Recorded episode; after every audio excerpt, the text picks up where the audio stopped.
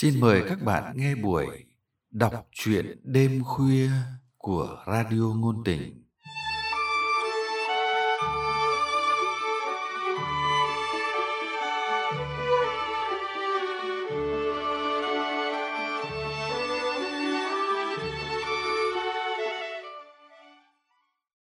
Các bạn thân mến, trong chương trình đọc truyện hôm nay, chúng tôi mời các bạn nghe truyện ngắn Ừ thôi em về để khâu cuộc tình của nhà văn Võ Hồng Thu qua sự thể hiện của Lâm Ngạn.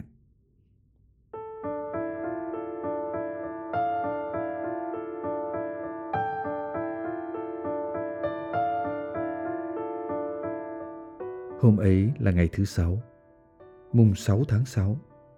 Một ngày thật đặc biệt, lại trùng với sinh nhật Minh nên cô muốn tạo một sự kiện. Hoành người yêu cô, khoảng 10 giờ sáng sẽ ôm một bó hoa thật đẹp lên phòng tặng cô. Mọi việc diễn ra đúng như kịch bản. Cả phòng xuống vào chúc mừng cô. Rượu khui lốp bốp. Mình nghiêng ngả trong hạnh phúc. Cô như quả bóng chỉ trượt bay lên. Cũng phải thôi. Gần hai năm yêu nhau, đã bao giờ người cũ của cô có một cử chỉ ga lăng cỡ này? Không khí đang hết sức vui vẻ thì bỗng con trai chị trưởng phòng lại gần Hoành và hét toáng lên. Con chào chú. Mọi người đang ngơ ngác không hiểu chuyện gì thì cậu bé đã nhanh nhẩu giới thiệu với mẹ mình. Đây là chú Tuấn, bố bạn Hà Trang cùng lớp con. Minh chợt hiểu ngay Hà Trang là ai. Chân cô run lẩy bẩy, đứng không vững. Người yêu của cô. Phải, chỉ có riêng Minh mới hiểu rằng hai chữ thiêng liêng ấy phải để trong ngoặc kép. Cũng quá bất ngờ trước tình huống này, đứng ngây ra không nói được câu nào. Không khí lập tức trở nên gượng gạo, mỗi người một cớ, dần lui về góc làm việc của mình. Mình ốm nằm bẹp ở nhà đúng một tuần sau đó. Sự bẽ bàng lần này còn khủng khiếp hơn chuyện với Bình dạo trước mặc dù mọi người vẫn hiểu là cô yêu lầm người đàn ông đã có gia đình, nếu mà họ biết sự thật thì không dám nghĩ tiếp nữa.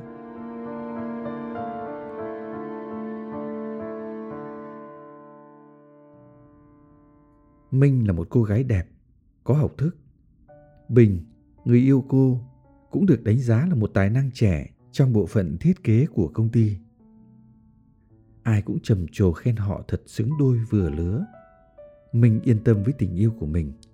Không thể ngờ rằng có một ngày Bình đã nói lời chia tay. Mà lý do chia tay của anh là gì nhỉ? Bấy lâu nay, chúng ta bên nhau chỉ theo phản xạ của những kẻ đến tuổi cần có một gia đình. Đó không phải là tình yêu. Vậy thì thế nào mới là yêu? Mình uất ức, thả mình trong oán giận thấy rằng Bình đã quá bất công với tình yêu. Gần 700 ngày mang danh nghĩa người yêu. Đúng là chưa bao giờ Bình cho cô cảm giác được yêu mãnh liệt. Nhưng cô lại biện minh rằng đó là do tính cách anh điểm đạm.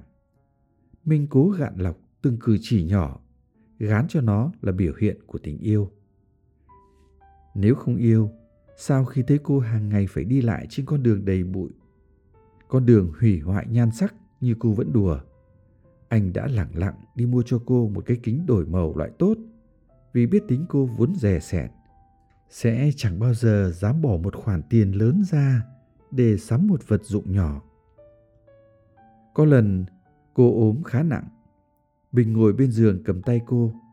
Lâu lâu Minh thấy tay mình ướt. Hóa ra là nước mắt của anh. Đang rất mệt, nhưng Minh vẫn cảm nhận được niềm hạnh phúc lan lan nơi đáy tim. Dù anh đã vội vàng xóa ngay những dấu vết của sự mềm yếu. Bình là như thế, luôn lặng lẽ, rụt rè nhưng sâu sắc. Đó là Minh nghĩ như vậy. Cũng chính vì ý nghĩ đó mà Minh tin cô sẽ lấy Bình làm chồng. Dù rằng cô cũng hơi chán khi nghĩ đến viễn cảnh cả đời chung sống với một người không đem lại cho mình những cảm xúc đê mê Đấy là Minh cứ tưởng tượng như thế khi nghe các bạn gái kể chuyện. Bình của cô mọi lần như một lần. không bao giờ chịu cởi áo khi yêu, cũng không thiết lột trần cô ra như cô muốn, như cô nghĩ. Nhịp đẩy đưa chậm chậm, thiếu sáng tạo của anh khiến Minh có lần bất giác díp mắt vào lúc đó, chứ không phải sau lúc đó như sách nói. Tuy nhiên, anh tuân thủ đúng phép vệ sinh, không bao giờ đòi hỏi cô vào ngày đèn đỏ. Anh cũng là người đàn ông đầu tiên dạy cô cách tính ngày tránh thai. Ngày cuối cùng của thời kỳ an toàn chính là ngày thứ 11, tính từ ngày đầu tiên của kỳ Nguyệt San. An toàn, đó là cảm giác mà Bình luôn đem lại cho cô. Có lẽ đó cũng là điều mà mọi đàn bà cần ở người đàn ông chung tên trong một bản hôn thú.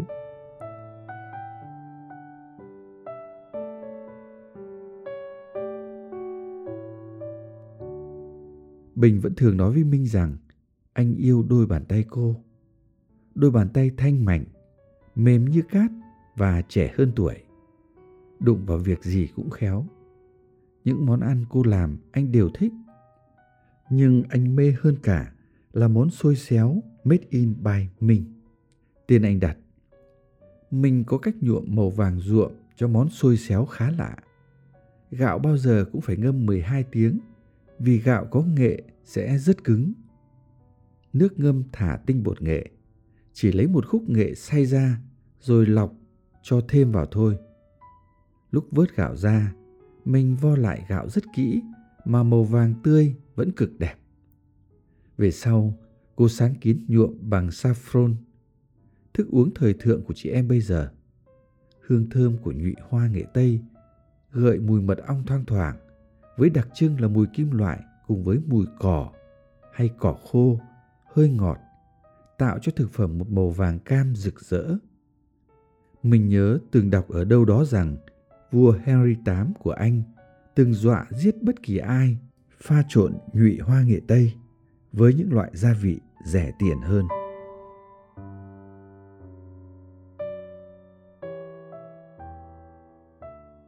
Gạo nhuộm vàng nhìn thì có vẻ công phu thế nhưng mà không đòi hỏi sự khéo léo bằng kỹ thuật phi hành.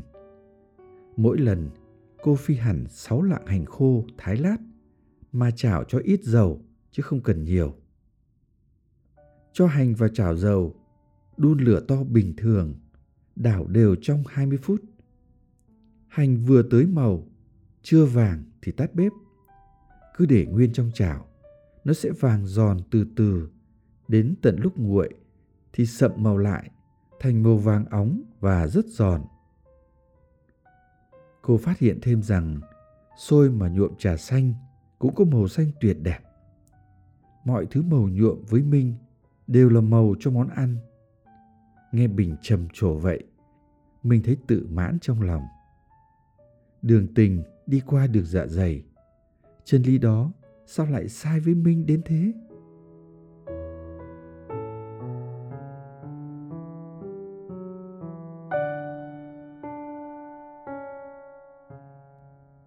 Đau hơn cho Minh, cả công ty hầu như ai cũng biết cô bị bồ đá. Tin độc lan nhanh từ một cô gái già làm thủ quỹ, người mà ai cũng biết chết mê chết mệt Bình từ lâu. Mặc dù có vẻ không phải Bình chia tay Minh để đến với cô ta, nhưng không hiểu vì sao cô thủ quỹ biết tin này gần như ngay lập tức. Chuỗi ngày đến công ty sau đó của Minh thật chẳng khác gì địa ngục nơi cô luôn cảm thấy có những ánh mắt thương hại dành cho mình.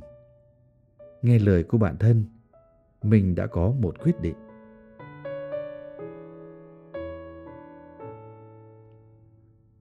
Với yêu cầu một chàng thanh niên form đẹp, mặt mũi sáng sủa, tác phong lịch sự, lại có ô tô đưa đón người yêu hàng ngày. Trong thời gian 3 tháng, mình đã phải thắt ruột cho đi tong cả cuốn sổ tiết kiệm cô Comcop hơn một năm dù rất tiếc tiền, nhưng với Minh, vấn đề hình ảnh là quan trọng nhất. Cô cần phải khóa mồm đám đàn bà con gái vốn ghen tị với cô ở công ty. Cũng cần phải dạy cho Bình một bài học vì chuyện dám bỏ rơi cô. Cứ tưởng tượng ra vẻ mặt ngẩn ngơ của Bình khi chứng kiến hoặc nghe kể lại chuyện hàng ngày cô có xe ô tô đưa rước. mình lại thấy hà hê trong lòng. Không biết chừng, dư luận còn đổi chiều, cho rằng Bình mới là người bị bỏ rơi cũng nên. Nghĩ tới đây, mình không còn cảm thấy băn khoăn về số tiền lớn mua sĩ diện nữa. Tuần đầu tiên, mọi việc diễn ra khá suôn sẻ. Mỗi sáng, mình đều dậy sớm, tập yoga, tắm thật lâu rồi sức nước hoa thơm tho chờ xế hộp đón tới công ty. Khi xe đỗ trước cổng công ty, cô còn cố ý ngồi yên một lúc, tô lại son rồi mới yểu điệu bước xuống. Thông tin nhanh chóng lan khắp công ty. Mấy lần chạm mặt người yêu cũ, mình thấy anh gầy đi, không còn phong độ như dạo trước. Trong lòng cô khấp khởi, thật đáng đời. Chắc là dư luận đã đến tai anh ta. Ý nghĩ ấy khiến Minh hân hoan được mấy ngày. Làm việc năng suất hẳn lên. Nhiều người trong công ty còn hỏi thăm, chúc mừng, khiến mình ngây ngất. Nhiều lúc, quyền phát đấy là người yêu thuê.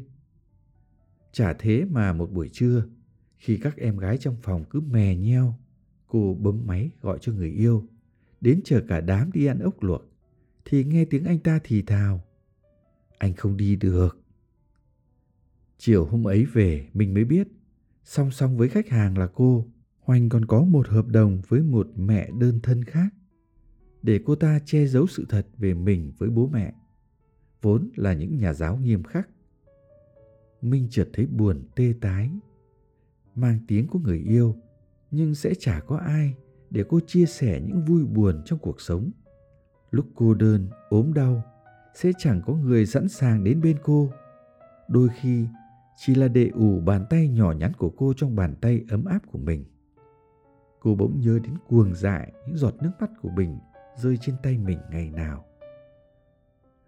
Rồi nỗi nhớ trở thành cơn cuồng nộ. Tại sao Bình lại có thể nói lời chia tay khi mà giữa họ là cả một quá khứ như thế? Nhưng rồi, mình cố dẹp tất cả vào một góc sâu trong lòng. Cô cần sống cho hiện tại và hiện tại của cô đang rất đẹp ít nhất là trong mắt người khác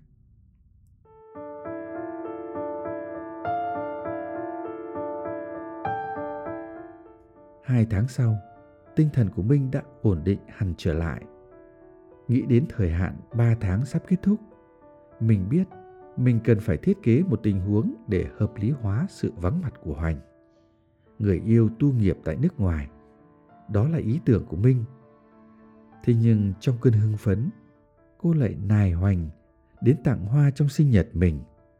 Điều khoản này không có trong hợp đồng, nhưng Hoành vẫn vui vẻ đồng ý. Dù sao mọi người cũng chỉ biết là mình yêu nhầm người đàn ông có vợ, chứ không ai tưởng tượng ra rằng đó chính là người yêu thuê. Như thế mới thật sự là ta nát. Minh tự nhủ ngàn lần câu này trong lòng tự vá víu chút sĩ diện còn lại cô cần có thêm thời gian để có thể đối diện với chính mình đúng hơn là với chính nỗi đau của mình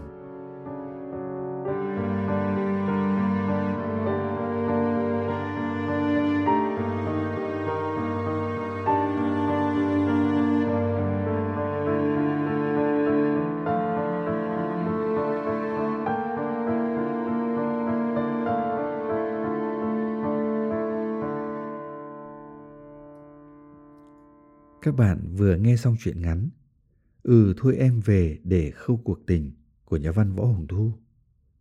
Để tiếp tục theo dõi chương trình, mời các bạn nhấn nút đăng ký và nhấn nút like nếu các bạn thích thú những câu chuyện này. Chương trình đọc truyện của chúng tôi xin tạm dừng tại đây. Hẹn gặp lại các bạn vào chương trình sau. Xin tạm biệt.